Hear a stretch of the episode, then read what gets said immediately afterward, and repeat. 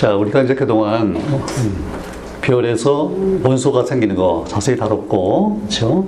물론 이제 수소, 헬륨은 초기 우주에서 만들어졌고, 예.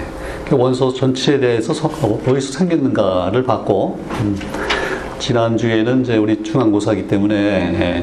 별도로 그 보호의 모델을 이제 올려서 이제 어, 앞으로 좀 한번 보세요. 음. 이제부터는요, 그런 원소들이 어떻게 결합을 해서 그야말로 삼색 만물, 우리 주위에 만물을 만드는가, 이제 그 부분이에요.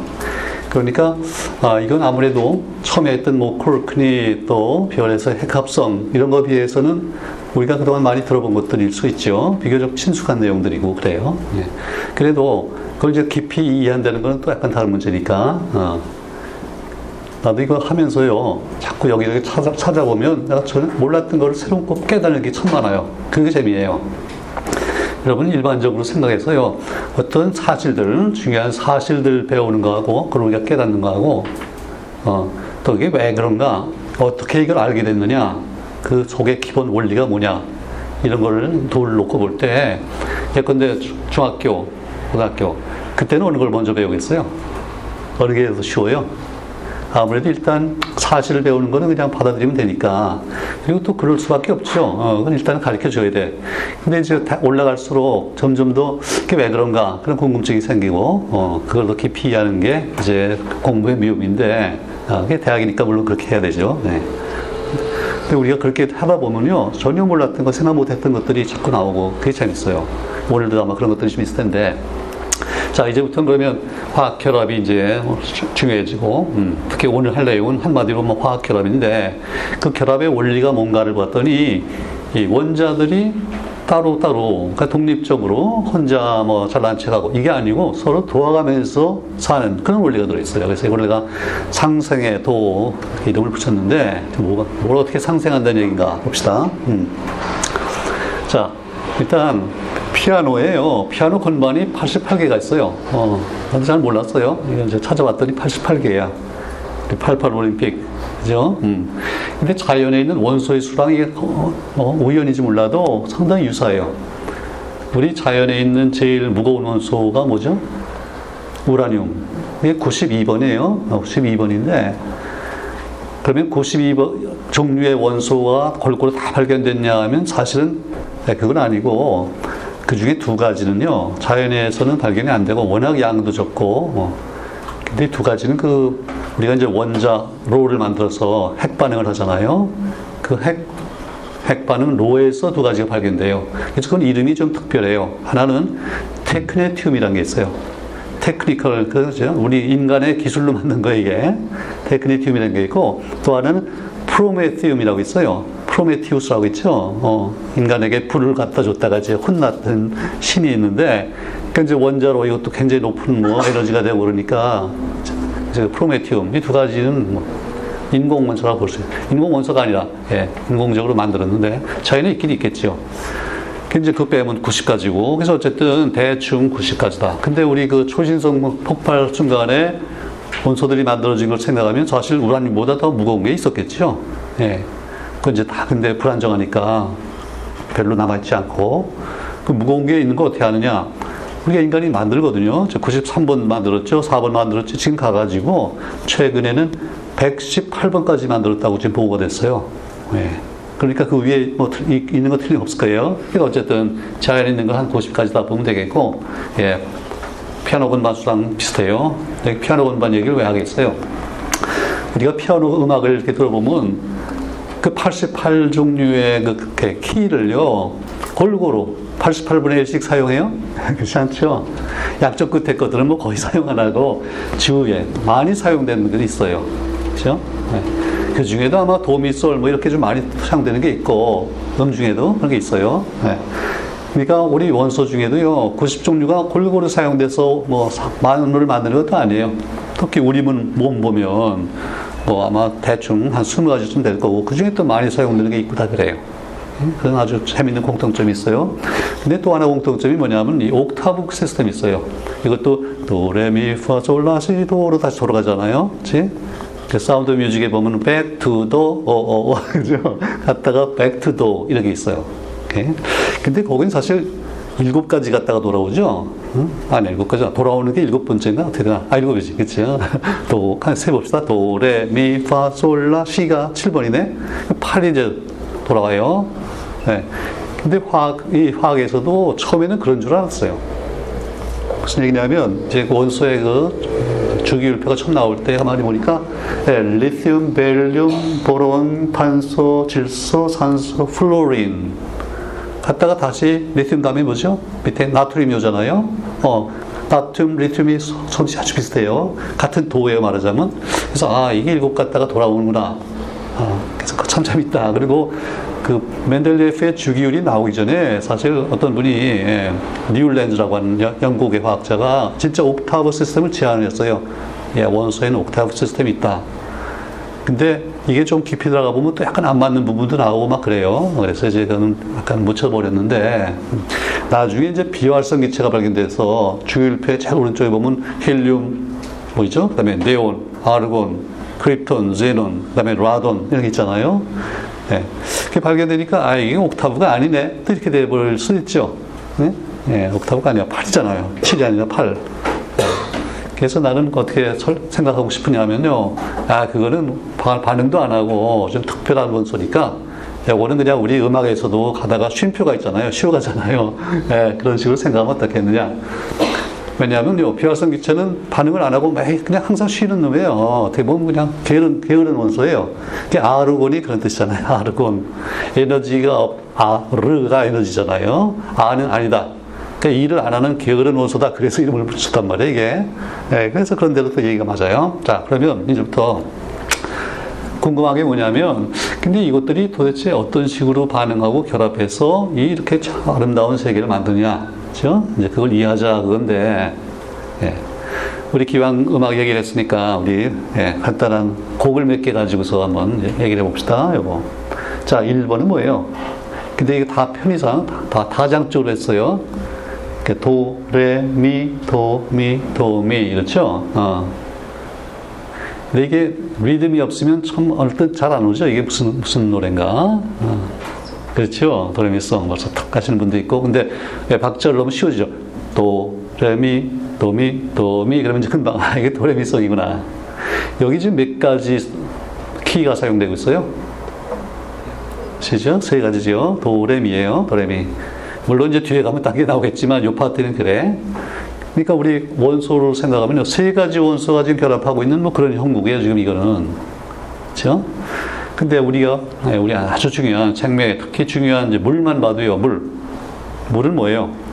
H2O. H하고 O밖에 없어요. 그러니까 이게 도레미송보다 더 간다는 거예요. 이거는. 그, 그런 건 뭐가 있을까요? 미도, 미도, 미도, 미도. 뭐 이런 거예요. 미도, 미도 뭐 생각나요? 뭐 감이 오는 거 없어요? 뻐꾸기 왈츠, 그렇죠. 미도, 미도, 미, 솔, 솔, 미도, 미라 이렇게 되는데 앞부분만 보면 그래. 자, 그래서 물이 예, 이런 건데요. 두 가지 원소가 반응했는데 굉장히 중요한 역할을 한다. 왜 그럴까? 이런 것도 다 이제 우리가 궁금한 사항들이에요. 그리고 일단 야 H2O 아 그리고 생각하니까요. 여러분 보통 물이 H2O라는 걸 처음 배우는 게 언제쯤 돼요? 고등학교 가서 배워? 그건 아니죠. 음, 중학생? 초등학생도 아마 알걸요. 알아요? 음, 저도 생각해보니까 뭐 초등학교 때본것 같아. 그러면 그때 처음 들었을 때는요, 그걸 어떻게 생각했어요? H2O, 그걸 어떻게 이해해요? 아, 뭐, 수소가 둘이고 O가 하나다. 그까지는 혹시 누가 가르쳐 들었다고 치면, 이게 어떤 식으로 결합했나까지는 생각을 안, 안 해보겠죠. 혹시 생각을 해봤다 치면, H2O라 그랬으니까, 아, H, HO가 그렇게 생각할 수도 있죠. 아주 그냥 초보적으로 생각하면 H, HO 이런 식으로 뭐 결합됐나 생각할 수 있어요. 근데 이제 물론 고등학교쯤 가면 그게 아니라 O는 가운데 있고 H가 양쪽에 있다. 그러니까 HOH란 말이죠. 이제 그것도 배울 거예요. 그 다음에 이제 한 단계 더 나가면 뭘 배워요? 그 다음에는 이게 직선이 아니라 굽어 있다. 그렇죠? 네. 근데 이게 중요해요. 음, 그래, 그래야만 이렇게 액체 물이 되고 생명의 핵심적인 물이 되는데 음, 그런 것들 이제 한 단계 배우는데 일단 그러고 보니까 굽어, 굽어진 물 HOH까지 배웠을 때 우리가 이제 짐작할 수 있는 건 뭐예요? 자, H는 결합을 몇 개 하는 것 같아요? 하나는 거죠. 두 개의 H가 모두 O하고 하나의 결합을 이루고 있어요. 또 O의 입장에서 보면 이제 결합을 몇 개 했어요? 두 개 했잖아요. 그런가 보다. 근데 다른 거를 보기 전에는 뭐 이 경우는 그런가 보다. 다른 경우도 다를 수도 있나 보다. 그럴 수도 있잖아요. 그치? 그딴 걸또 이제 봐야 돼요. 근데 어쨌든 이거 굉장히 간단한 물질이다. 그러면 도레미송에 해당하는 이제 세 가지 원소가 결합해서 만든 화합물 중에 아주 간단하고 중요한 거를 몇 가지 보면요. 음. 자, 그 옆에 이제 포도주가 있는데, 포도주. 말이 포도주지 사실은 저거 분자 입장에서 보면 이제 에탄올이죠. 에틸 알코올이에요. 물하고 저거하고 어떤 차이점과 공통점이 있어요? 여러분, 공통점이 먼저 보여요? 차이점이 먼저 보여요? 공통점이, 야, 이거 아주 탁월한데요? 내 생각에는 대부분 사람들은 공통점을 잘 못 볼 것 같아요. 차이점이 먼저 보이죠? 뭐 차이 크게 벌써 다르잖아요. 그치? 그리고 여기 물에 없던 뭐 시꺼먼 것도 있고 탄소가 있잖아요. 음. 그 차이를 보기가 쉬운데 저렇게 이제 모델을 딱 만들어 놓고 보니까 어, 오른 왼쪽 위에 보면 HO 있잖아요. 에탄올에도 HO가 있어요. 근데 차이는 그 다음에 한 번 더 결합할 때 H랑 했느냐 탄소랑 했냐 그거예요. 그죠? 그게 O가 탄소랑 결합을 하고 보니까 거기에 이제 새로운 가능성이 또 열리는 거예요, 이게.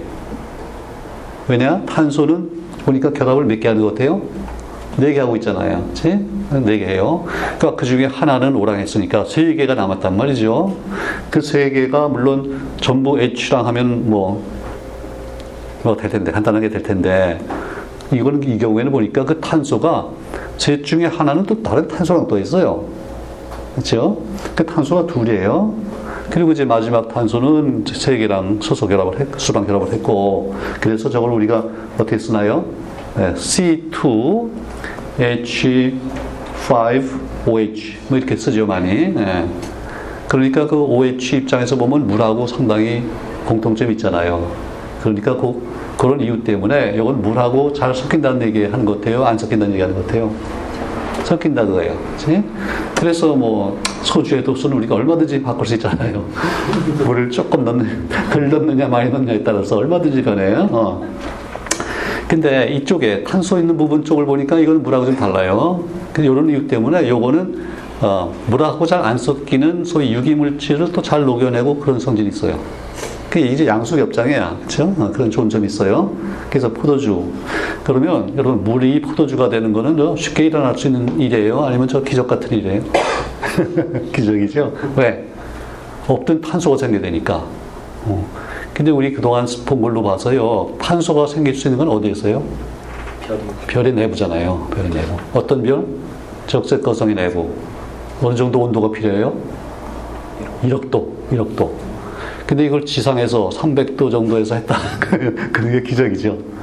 그래서 그 기적인 거예요. 어쨌든 탄소가 이제 도입이 됐다 이 말이에요. 이렇게 세 개짜리 하나만 더 하고서 그다음에 네 개짜리 넘어갑시다. 음. 포도주하고 이제 유사한 것 물질 중에서 구조, 그러니까 화학식으로 보면 똑같아요. 탄소수, 뭐 산, 똑같은데 어, 아, 수는 이제 다르죠 물론. 그 세 가지 원소로 되어 있다는 점은 같은데 그 에탄올에서요 두 개의 수소가 하나의 산소로 바뀌면 바뀌면 이제 아세트산이라게 되잖아요. 어. 이, 런 이유 때문에 이제 막걸리도 오래되면 쉬어지고 포도주도 따놓고 오래 있으면 쉬어지고 그런 거잖아. 예. 또 물론 식초의 주성분이 이거고 이건 산성이에요. 근데 에탄올은 지금 산성이 아니잖아요. 그치? 뭐 소주를 마시면서 어이씨 어이셔 그런 사람 없죠. 어, 근데 그 차이가 어디서 오느냐? 우리 여기서 잠깐 짚어 짚고 넘어갑시다. 음. 차이가 뭐예요? 지금 산소로 바뀌었으니까 이걸 우리가 산화라 그래야 좋겠어요? 환원이라 그래야 좋겠어요? 산화라 그래야 되겠죠. 산소랑 결합했다 그런 뜻이에요. 산화는. 음. 그 산소랑 결합했더니 결과적으로 이게 산이 되더라. 이제 그 얘기인데, 어, 그건 왜 그럴까? 어. 이걸 이해하려면 결합을 몇 개 하느냐를 먼저 이해를 해내지만 그 다음에는요 그 결합할 때 사용됐던 전자가 어느 쪽으로 쏠려가느냐? 그게 이제 중요해져요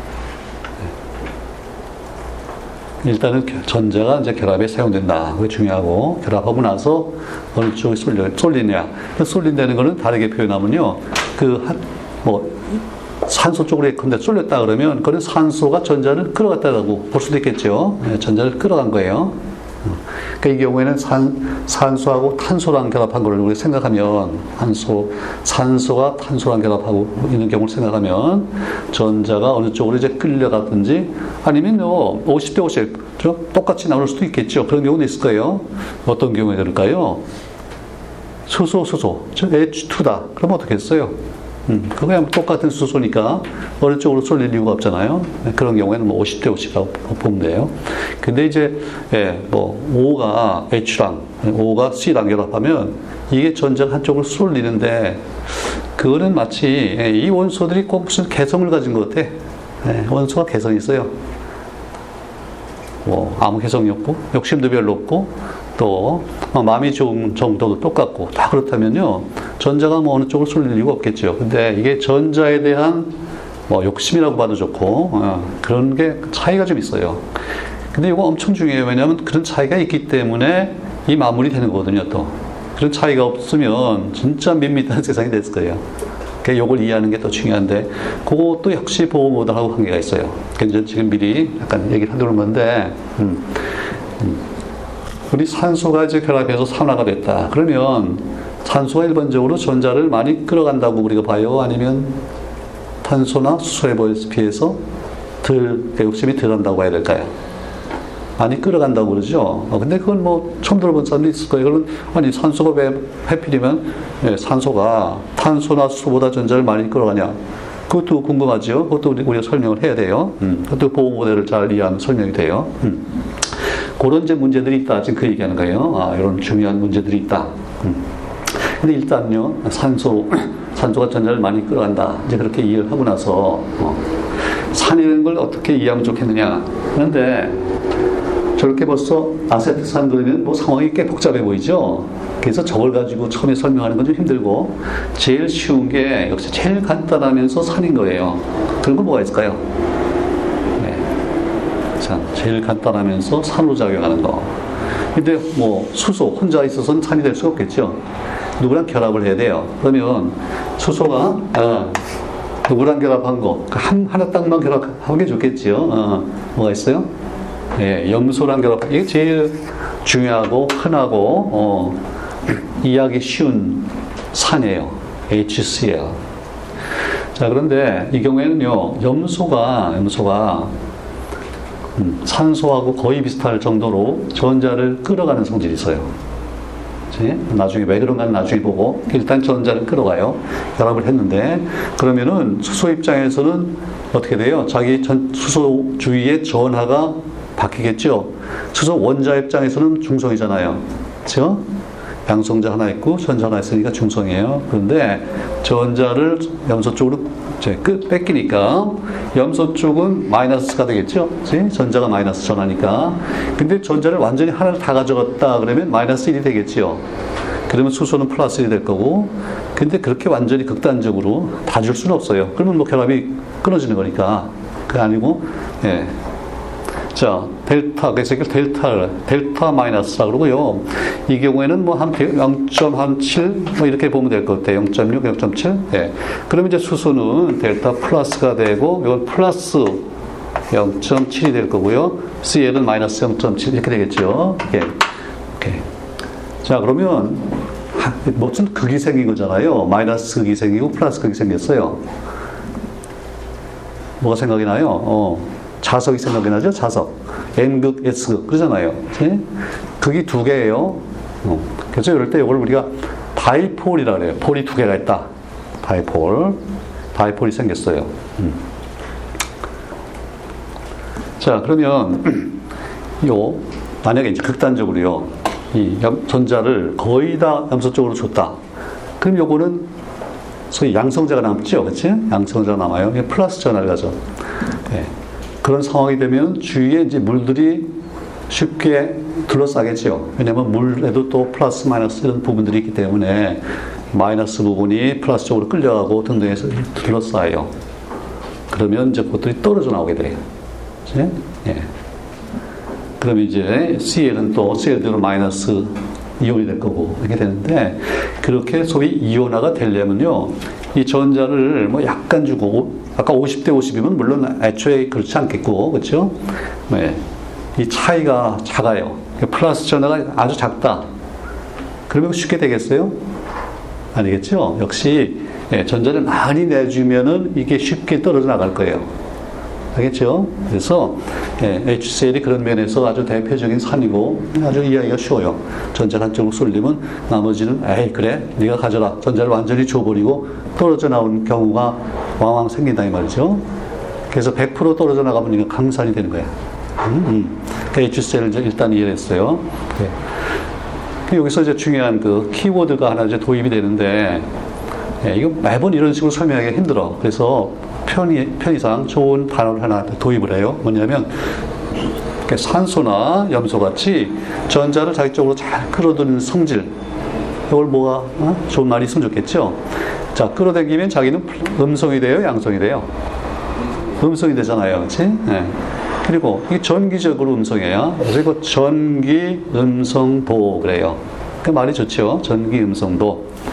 네, 영어로는 electro negativity. 예?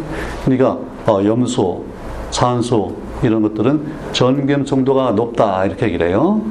그 뭐 어려운 개념 아니죠. 굉장히 굉장히 중요해요. 자, 그러면 음, 산소가 산소가 음성도가 높아요.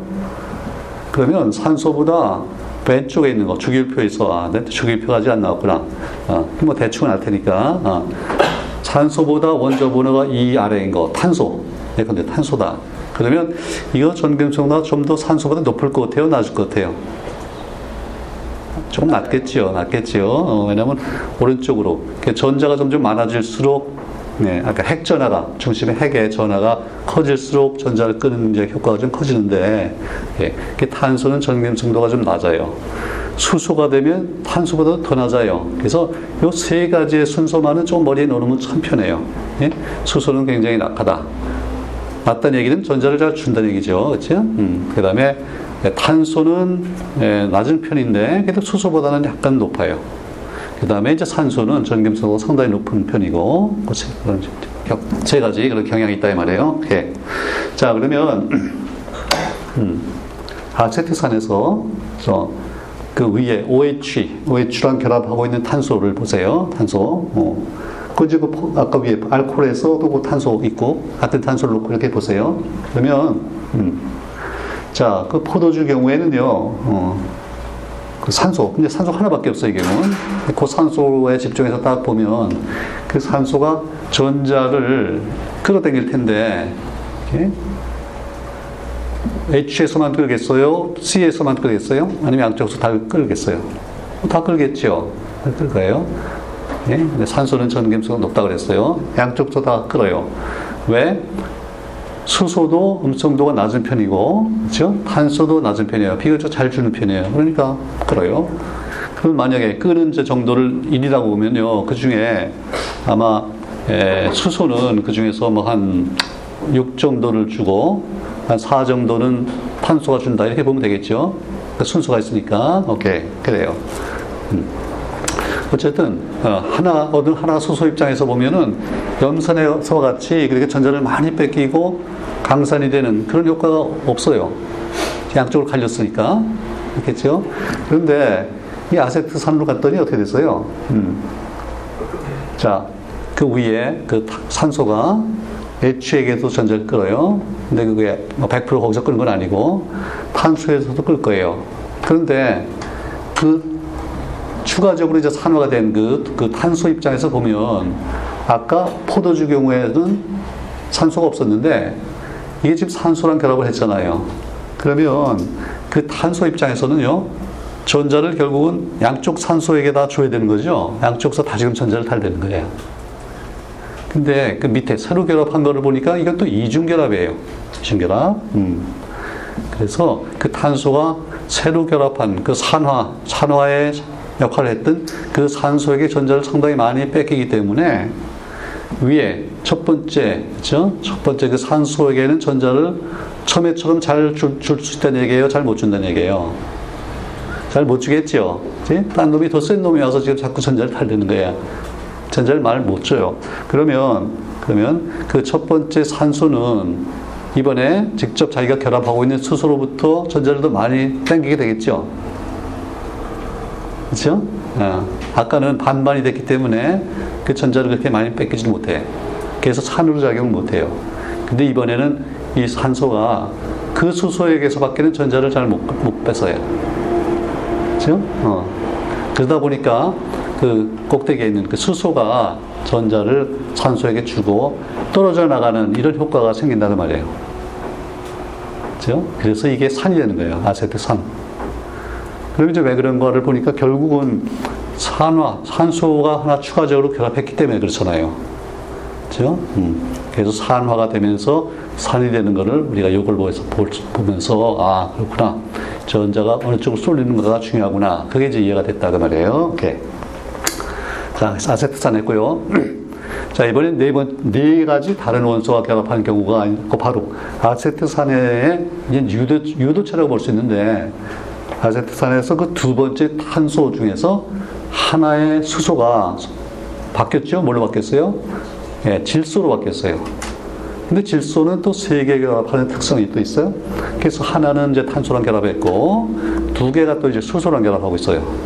그렇죠? 그래서 NH2 요게 이제 중요한 하나의 그 단위가 되는데 이걸 우리가 아민이라 그래요. 아민기라 그래요. 아민. 또 이제 염기성. 이건 산이고 염기성을 나타내는데. 네. 자 그러면 네 가지 다른 원소 어, 키가 사용되는 노래가 뭐가 있나 볼까요? 어, 이건 뭔가요? 미도 미도 미솔 솔 미도 미래 아까 했죠 그렇죠? 뻐꾸기 같을 거예요 미도 미도 미 솔 솔 미도 미래 이 네 가지 이게 아미노산에 해당하는 곡이에요 그렇지? 야 기왕 하는 김에 근데 보면 저 우리 간단한 것만 지금 뭐 네 다섯 가지 네 가지 했죠? 갈수록 이제 뭐 복잡해지겠죠? DNA가 되면 뭐 어떻게 되겠어요? 다섯 번째 오원소 인이 들어갔잖아요. 그럼 다섯 개 되는 거 뭔가? 이거 뭐예요? 미 미 화 솔솔파 미레 도 도 레 미 미 레. 그렇죠? 네, 베토벤의 합창기한. 거 이게 지금 핵산에 핵산에 해당하는 거예요. 어. 하나 더 할까요? 이게 뭐예요? 도레미 도레미 미솔파 파라 솔 솔파미 예, 노래는 즐겁다 뭐 그런 거 있잖아요. 그러니까 자꾸 새로운 원소가 들어갈수록 화합물이 복잡해지고 재밌어지고 다양해지고 예, 이러면서 이제 만물이 된다 이렇게 얘기해요. 예. 자 근데 저기 물부터요 어, 알코올, 아세트산, 아미노산 이걸 보면서 저기 그 결합 방식에 무슨 예외가 있나 한번 보세요. 탄소가 어디서는 뭐 네 개 결합했는데 여기는 세 개네, 둘이네. 그럼 하나도 없어요. 전부 다 네 개 결합이에요. 수소는 어디서나 하나 결합. 그죠? 산소는 둘, 질소는 셋. 이런 규칙이 있어. 음. 이제 18, 19세기, 19세기 화학에서 제일 중요한 이제 의문 중에 하나가 왜 이렇게 결합 방식이 다르냐 이거예요. 음. 자, 여기 그 네 가지 간단한 걸 놓고, 이제 중요한 원소를 놓고요. 보면 원자 번호가 이제 수소 1, 탄소 6, 질소 7, 산소 8 있는데, 거의 이제 2, 3, 4, 5는 별로 중요하지 않기 때문에 이제 뺀 거고요. 어. 그랬는데 이 결합 방식을 봤더니, 어, 수소는 원자 번호가 1인데 1.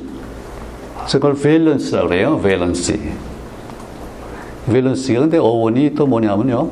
그 로마 때, 로마 때 인사를요, 헤어질 때 인사를 우리는 안녕히 가세요. 잖아요. 거기는 강해라. 그렇게 했대. valete인가 뭐 그래. 왜냐하면요, 그때는 뭐 좀 살벌하잖아요. 음.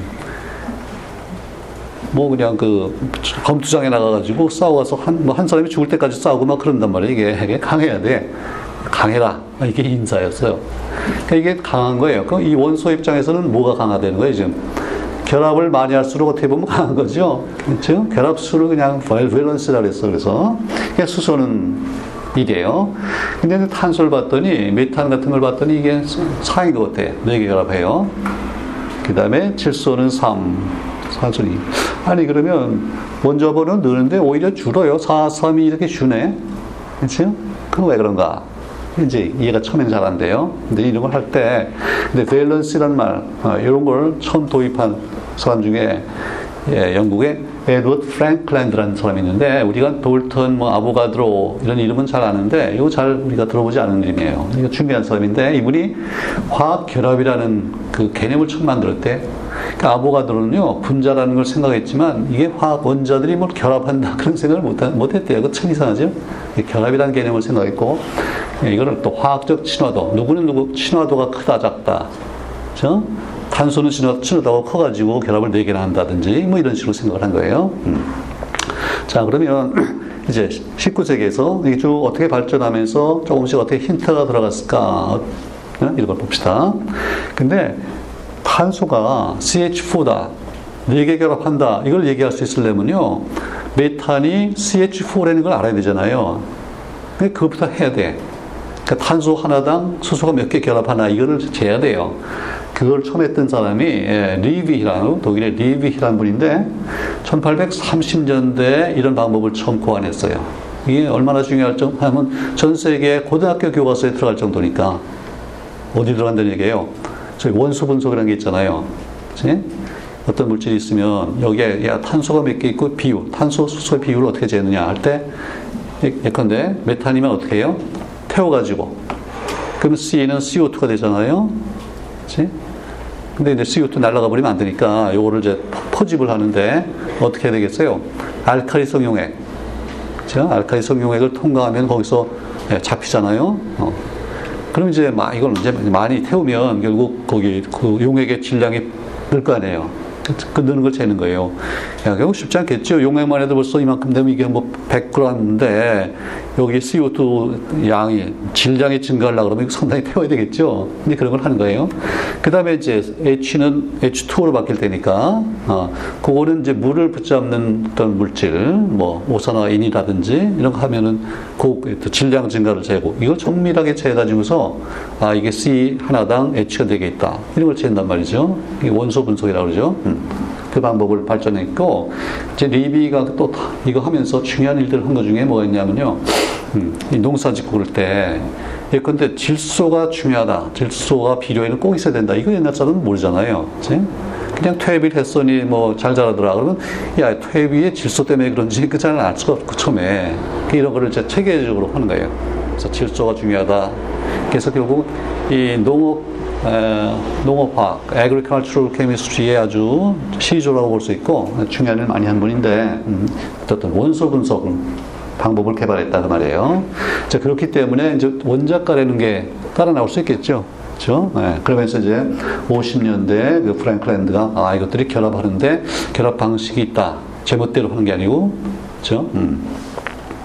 그리고 이제 69년에 멘델레프가 주기율표라는 걸 만들고 아직 다 전자 발견되기 전이에요. 그 다음에 이제 한 30년 후에 탐슨이 전자를 발견하고 이제 전자 입각해서 결합을 우리가 설명할 수 있는 이제 준비가 되는 거죠. 네, 그 다음에 1913년에 모즐리가 원자 번호, 핵전하가 정수라는 것을 이제 발견하고 그러면서 이제 원자 번호라는 개념이 나오고 그렇죠? 그 다음에 19년에 로아드포드가 양성자를 발견하고 그래서 우리 중고등학교 때 배우는 그런 것들은 이제 이후 이후에 이쯤 완성된 그 모델을 우리가 배우는 거예요. 사실만 가지고 배우는데 그 이러한 과정이 쭉 있어요. 그 다음 네. 자 그러면 이제 본격적으로 이해하려고 할때 네. 이제 원자 내에서요 전자가 어떤 상태에 있느냐 그걸 이해해야 되는데 음. 전자를 발견했던 탐슨에게요, 음, 전자를 발견하고 나서 한 10년 후에, 10년 후에, 아니, 그러면 예컨대 수소 원자를 놓고 여기에 전자가 지금 몇 개쯤 들어있을 거며 어떤 상태에 있느냐고 물어보면 이렇게 얘기를 해. 이 푸딩 모델이라고 그러죠. 음. 예.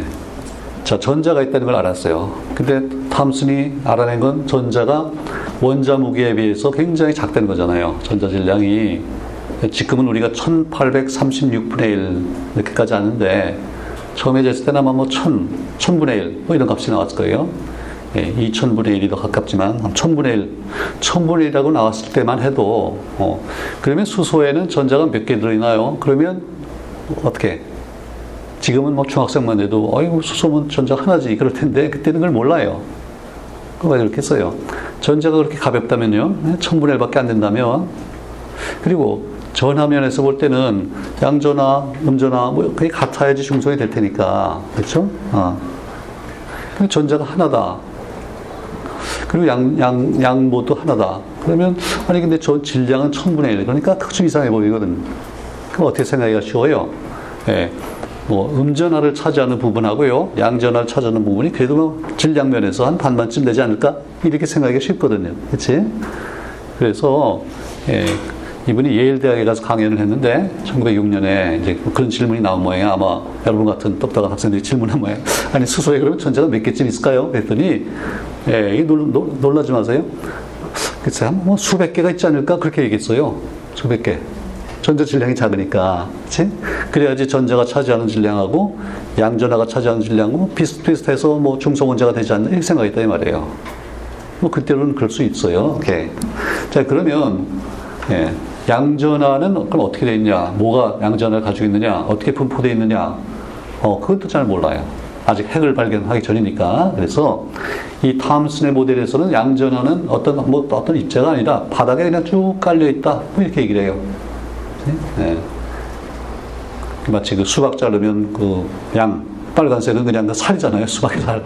쭉 배경에 깔려있잖아요. 그리고 이제 전자는 C 모양으로 여기저기 박혀 있고 그렇게 생각하는 거예요. 푸딩 모델이라 그러고. 음.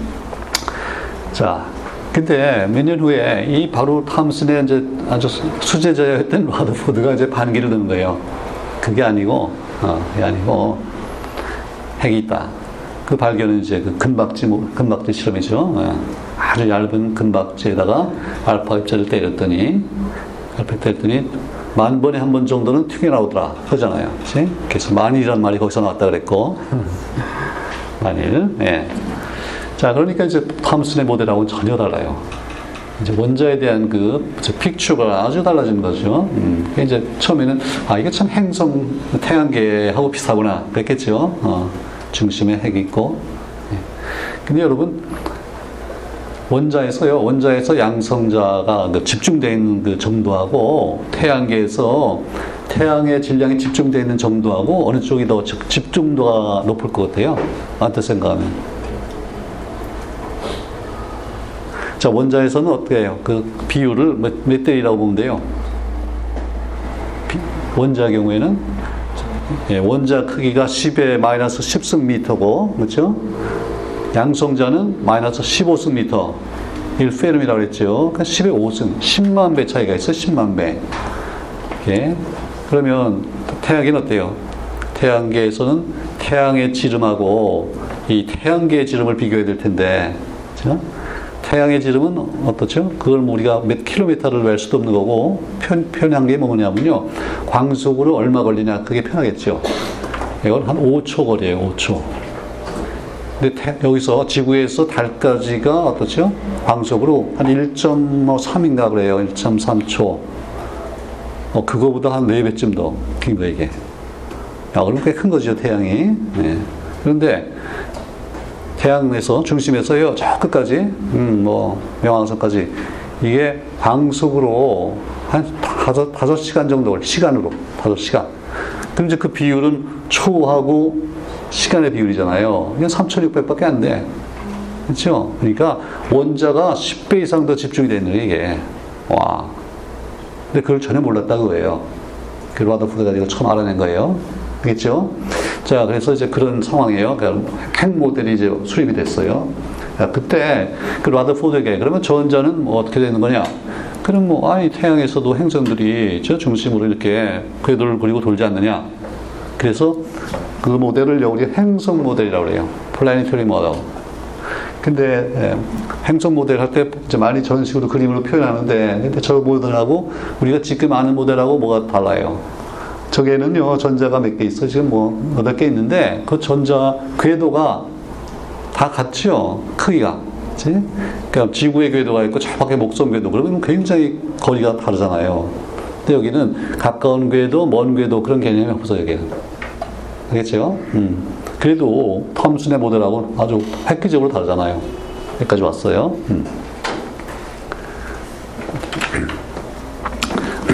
예, 조금만 더 하고 이제 쉽시다. 자. 그 다음에 이제 하나 획기적인 또 발전이 이루어져야 되는데 그게 바로 이제 보호 모델이에요. 음. 자, 수소 스펙트럼이 저렇게 특이한 에, 패턴을 나타낸다. 그건 뭐 그전에도 이제 봤어요. 사람들이 봤는데 왜 그런가가 이해가 안 돼. 일단은 각 선에 대해서 이제 진동수를 재야 되겠죠. 예. 뭐 파장을 재도 되고 마찬가지니까 진동수.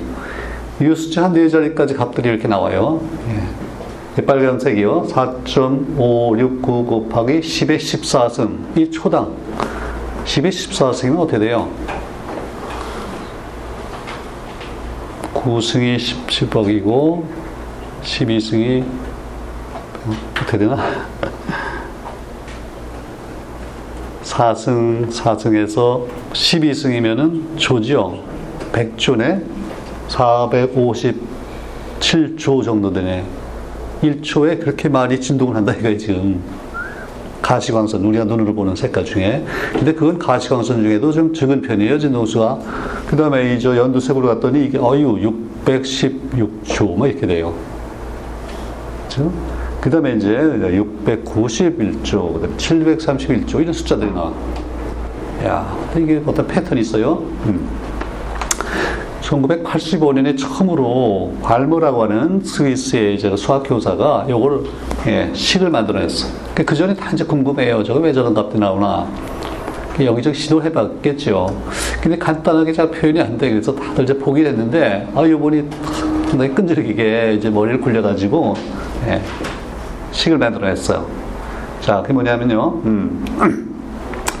두 수, 어떤 두 수의, 간단한 두 수의 차이가 있다. 이게 중요하다. 그 다음에 그 앞에는 어디에나 공통적으로 적용되는 어떤 상수가 있어요. 이 경우에 3.29 곱하기 10의 15승. 그렇죠? 상수가 있고, 그 빨간 선은요, 2의 제곱분의 1, 마이너스 3의 제곱분의 1 하면 그 값이 딱 나와요. 네. 이건 여러분 직접 한번 해보는 게 참 좋은데, 네. 그 다음에 그 연두색 선은요, 앞에는 2의 제곱분의 1은 똑같아. 같고, 이번에는요, 3의 제곱분이 아니라 4의 제곱분의 1. 이렇게 했더니 그 값이 딱 또 나와요. 그 다음에 5의 제곱분의 1 했더니 그딱 나와. 6의 제곱분의 딱그 값이 나와요. 야, 그거 참 신기하다. 일단 말이죠. 그래서 이걸 발모식이라고 그래. 발모식. 그럼 여기서 이해가는 게 많죠. 앞에 저, 저 상수는 뭐냐? 왜 저런 값이 나오냐? 하고, 예. 왜 2의 제곱분의 1은 다 똑같으냐? 그 다음에, 예, 색깔이 달라지면서 뒤에는 왜 3, 2, 5, 4, 5, 6, 이건 또 뭐냐? 그렇죠? 또왜 제곱이라는 건 또 왜 나오냐? 왜 제곱이냐? 아, 이거 다 이해가 안 가요. 그렇죠? 쉽게 이해가 안 가겠죠? 근데 이런 상황이에요. 그 다음에 이제 3년 후에, 3년 후에, 예, 이번엔 스웨덴의, 스웨덴의 리드벨이라고 하는 분이 이걸 좀 일반화해. 그래서, 아, 저 식은요, 결국은, 예, 앞에 2의 제곱분의 1은 그렇고, 마이너스 어떤 일반식, m제곱분의 1. 그죠? 그러니까 이게 6에서 끝나는 게 아니고, 7도 있고 8도 있고 쭉 될 수 있다. 그리고 심지어는요, 앞에도, 어, 앞에도 2의 제곱분의 1, 혹시 3의 제곱분의 1, 뭐, 또 1의 제곱분의 1, 그런 것도 있지 않을까. 그럼 이제 훨씬 일반화가 되는 거죠. 그러면 이제 변수가 뭐 몇 개가 돼요? 두 개가 되는 거죠. 그치? 네. 그 앞에, 괄호 안에 제곱이 있는데, 그게 1일 수도 있고, 2일 수도 있고, 3일 수도 있고, 그럴 수도 있겠지. 그 다음에 뒤에 마이너스하고도 거기도, 어, 이게 약간 일반화를 했어요. 그리고, 어, 앞에 그 상수가, 이게 발머 상수가 아니고 리드버그 상수가 됐어요, 지금은요. 영어로 이제 리드버그라 그러고, 스웨덴식으로 하면 리드베리라 그러는데, 어, 이게 리드베리 상수라 그래요. 발머가 좀 섭섭할 것 같아. 어. 왜냐하면 이 리드베리가 이걸 좀, 좀 더 정밀하게 측정을 했어요. 예, 처음에는 아마 이 숫자가 뭐 기껏 해야 두 자리 정도였을 거야. 그 정밀하게 측정했어요. 음. 그리고 음, M이 일반적으로 이렇게, 이렇게 같이 된다. 자, 여기까지 왔어요. 그 몇, 몇 년이야? 그러니까 1988년이죠. 어. 아직 전자 발견되기 전이고, 어, 아직 플랑크의 양자론도 나오기 전이고, 뭐 그래요. 그러니까 이해가 안 가겠죠. 저왜 전식이 나오나 이해가 안 가요? 자, 그럼 이제 그 다음 단계가 뭐겠어요? 그래서 이제 보호 모델이 나오는데, 음, 13년, 나 기억할 만한 중요한 해예요. 그 11년에 러더포드의 그 핵발견이 있고 2년 후에 보고가 나왔고 예. 근데 이제 여기에 이게 보면 고전적인 그 물리학하고 현대 물리학이 이게 아주 믹스가 돼 있어요. 보세요. 일단 전자는 원자 핵주의를 원운동한다. 근데 핵은 이미 발견돼 있고 2년 전에 발견이 됐고 원운동한다. 뭐 그것도 우리 케플러의 법칙과 비슷하잖아요. 코페르니쿠스의 뭐 천동설, 제동설 뭐 비슷해요. 어. 원운동한다. 음. 예, 물론 이제 케플러 경우는 타원 뭐 그것도 그 이심률이 그렇게 크진 않으니까. 네. 그 다음에 음전화를 간 전자가 중심에 있는 양전화를 가진 예, 여기 양성자라고 안 그랬죠? 아직 양성자를 모를 때예요. 그래서 원자 핵과 예, 이거 쿨롱 작용한다. 쿨롱의 법칙에 따라서 끌린다 그거예요. 다시 말하면 이건 강한 핵력도 아니고 약한 핵력도 아니고 중, 중력도 아니고 이건 전기적인 힘이다. 당연하죠. 플러스 마이너스니까. 그렇죠? 그러니까 여기까지는 다 뭐 이미 알려진 거고 고전적인 거예요. 근데 새로 도입되는 게 뭐냐면 전자가 이렇게 돌면 돌면 강운동량이라는 게 생길 텐데 이 값이 아무 값이나 못 되고 예, 어떤 기본값 두 배, 세 배, 네 배 이런 식으로 양자화돼 있다고 한번 가정을 해보자 이거예요. 어, 처음엔 몰라요. 어떻게 될지 몰라. 가정을 한번 해보자. 그리고서 그런 가정하에서 이 원자 내의 전자 에너지를 이제 풀었어요. 그죠? 이게 일반 화학, 일반 물리 정도에서 아주 좀 어려운 교과서에서는 풀이 과정까지 나와요, 요즘에. 근데 우리는 그럴 필요는 없고요. 어, 풀었더니 이제 중요한 게 뭐냐면 그 에너지 값이, 에너지 값이 마이너스 R, 아까 그 리베리 상수. 그 다음에 분모의 n제곱 이렇게 나와. 근데 n이 뭐냐면 아까 강운동량이 양자화되어 있다 그럴 때 1, 2, 3 그거 있잖아요. 그걸 이제 n이라고 어, 저 양자수라고 부르는 거예요. 이렇게 그 n 제곱식으로 나와 이게. 제곱이 나오니까 아까 발모식에 제곱이 나왔던 게 아 이게 관련이 있잖아요. 네? 음. 이거 굉장히 중요한 결과예요. 딱 했다. 그리고 그 상수 리드베리 상수가 이 모델에 들어있는 기본적인 것, 이건데 전화라든지 뭐 여러 가지 있잖아요. 그것들의 조합으로 표현돼요, 이게. 이미 알려져 있는 여러 가지 값들의 조합으로 표현되는데, 하나하나 값을 대입해서요, 저걸 계산해 보면, 그 리드베리 상수값이 정확히 나와. 정말 놀라운 일이에요. 어, 전혀 다른데. 네? 그래서 이게 아주 대성공이에요, 말하자면. 대성공. 자, 그러면 n에다가 1, 2, 3을 이제 도입해서 어떻게 되나 보세요. n이 1이면 어떻게 돼요? 마이너스 r이잖아요, 바로. 그치?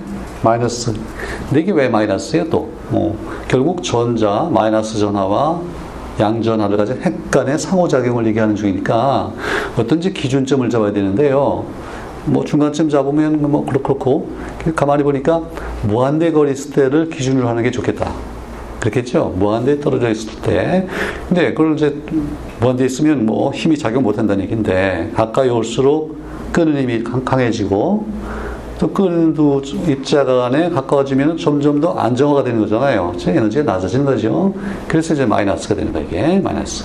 네. 자, 그래서 NED 경우에는 마이너스 1이에요. 제일 바닥 상태예요. 그 다음에 N이 2가 되니까 어떻게 돼요? 반이 아니라 4분의 1이 돼, 4분의 1. 그렇죠? 그러니까 마이너스 4분의 1이에요. 마치 예, 우리 이 바닥이요. 이 방바닥이 n이 1인 상태다. 바닥 상태라고 치고 이 천장이 n이 무한대. 그렇죠? 무한대 떨어져 있는 에너지가 0인 상태라고 보면 바닥 상태고 두 번째 상태가 에너지가 이 반 중간이 아니라 위에서 볼 때 4분의 1 정도라는 얘기잖아요. 마이너스 4분의 1이에요. 그러니까 이 간격이 상당히 큰 거예요, 지금. 됐죠? 4분의 1이에요. 예. 그 다음에 n이 3이면 어떻게 돼요? 마이너스 9분의 1이에요. 그러니까 이거 바닥서기까지가 지금 뭐한 3m라고 치고 이거에 예, 10분의 1 정도, 30cm밖에 안 돼요. 그치? 그리고 4가 되면 16분의 1 이런 식으로 제 규칙이 있죠. 어떤 규칙이 있어요. 자, 나왔어요. 음. 근데 이게 이제 성공을 거두려면 어떻게 돼야 돼요? 일단 여기서 아 이게 에너지가 준위가 있구나, 그 층이 있다 이거예요. 그게 있고, 근데 예. 이게 성공이 되려면 뭐예요? 이 차이, 그죠? 3하고 2, 4하고 2 이런 차이들을 구해가지고 그러니까 에너지 값의 차이를 구해서 그 차이에 해당하는 파장에 빛이 나온다고 할 때 그 빛이 진동수가 뭔가 이걸 계산해 봐서 맞춰봐야 되겠죠, 그렇지? 그래서 맞춰봤더니 정확히 맞더라 그거예요. 어. 그러니까 처음에는요, 이게 왜 이런 선이 나올까가 전혀 이해가 안 갔는데, 이렇게 이제 이론을 만들어서 발전해 가지고 풀어서 그걸 해봤더니 정확히 맞아요. 자, 그러면, 음, 아까 그 빨간색은 그 뭐, 어디에 해당하느냐, 이걸 우리가 봐야겠죠. 예. n이 2에서 1로 떨어진다 그러면 어떨 것 같아요? 아까 2하고 1은 간격이 컸죠, 상당히. 그렇죠? 그러니까 일단은 물론 바닥 상태에 있던 전자를 누군가 저 위로 올려줘야 돼. 근데 이제 이런 경우에 뭐 전, 전기겠죠, 주로. 전기적인 에너지를 주면 일이 있던 게 2로도 가고 3으로도 가고 막 위까지 올라간다 이 말이에요. 올라갔다가 떨어지는데 떨어질 때는 모두 중간 단계를 무시하고 1로만 확 떨어지겠어요? 그럴 필요는 없어요. 1로 가는 것도 있고 예컨대 5로 갔다. 5로 가는 게 4로 갈 수도 있고 3으로 갈 수도 있고 2로 갈 수도 있고 1로 갈 수도 있고 또 4로 갔다가 4에서 1로 갈 수도 있고 이런 여러 가지 조합들이 생길 거란 말이죠. 어. 근데 2는 그 상당히 에너지가 높기 때문에 2에서 2까지 올라갔다가 1로 떨어지려면요. 이게 에너지 차이가 크기 때문에 가시광선이 아니고 이게 적외선이 돼요. 적외선. 아, sorry. 가, 자외선이 돼. 자외선. 그죠? 근데 이때는 처음에는 수소 스펙트럼을 자외선에서 보자, 적외선에서 보자, 그거보다는 아무래도 가시광선에서 먼저 봤겠죠. 그치? 그래서 아까 그 네 가지, 빨간, 이런 선들이 나온 거예요. 그러고 보니까, 아, 어떻게 이제 이해가 되냐면, 빨간 선은 3으로 올라갔다가 2로 떨어지는 경우예요. 그렇죠? 그러면 4에서 2로 떨어지는 것보다는 에너지 차이가 커요, 작아요? 좀 작잖아요. 그치? 작아요. 그리고 이제 5에서 2로 떨어지는 거 있고, 그래서 발목의 열은요, 모두 2로 떨어지는 경우예요. 3에서 2로 떨어지는 게 아까 빨간색, 4에서 2로 떨어지는 게 그 연두색, 그죠? 5에서 2가 파란색, 6에서 2가 저쪽에 자, 자, 자주색, 뭐 이렇게 돼. 예. 그래서 이게 설명이 된다 이거예요. 아, 이게 차이. 그 차이가 없으면, 차이라는 개념이 없으면 이거 도저히 설명이 안 되죠. 그치?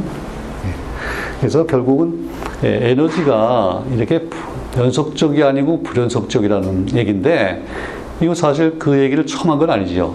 누가 처음 얘기했어요? 플랑크가 했잖아요. 1900년에 예, 그 소위 진동자 에너지가 양자화되어 있다고 얘기를 했는데 그때는 원자 내에서 전자 그런 얘기가 아니에요. 그렇지? 그러니까 이건 아주 딱 원자를 놓고 특별히 수소 원자를 놓고 수소 원자에서 에너지가 어떻게 되느냐 이걸 풀어봤더니 딱 이런 값이 나오더라. 그리고 대성공을 이제 거둔 거예요. 아, 이게 스펙트럼이 깨끗이 설명이네. 그렇죠? 어, 아까 그 모델로 보면 예, 그런 핵 모델이 있어야 되고 양자라는 개념이 있어야 되고 그래서 스펙트럼이 깨끗이 설명됐다. 그렇죠? 그 얘기예요. 음. 여기까지 하고 잠깐 쉬었다가 또 이제 계속합시다. 음.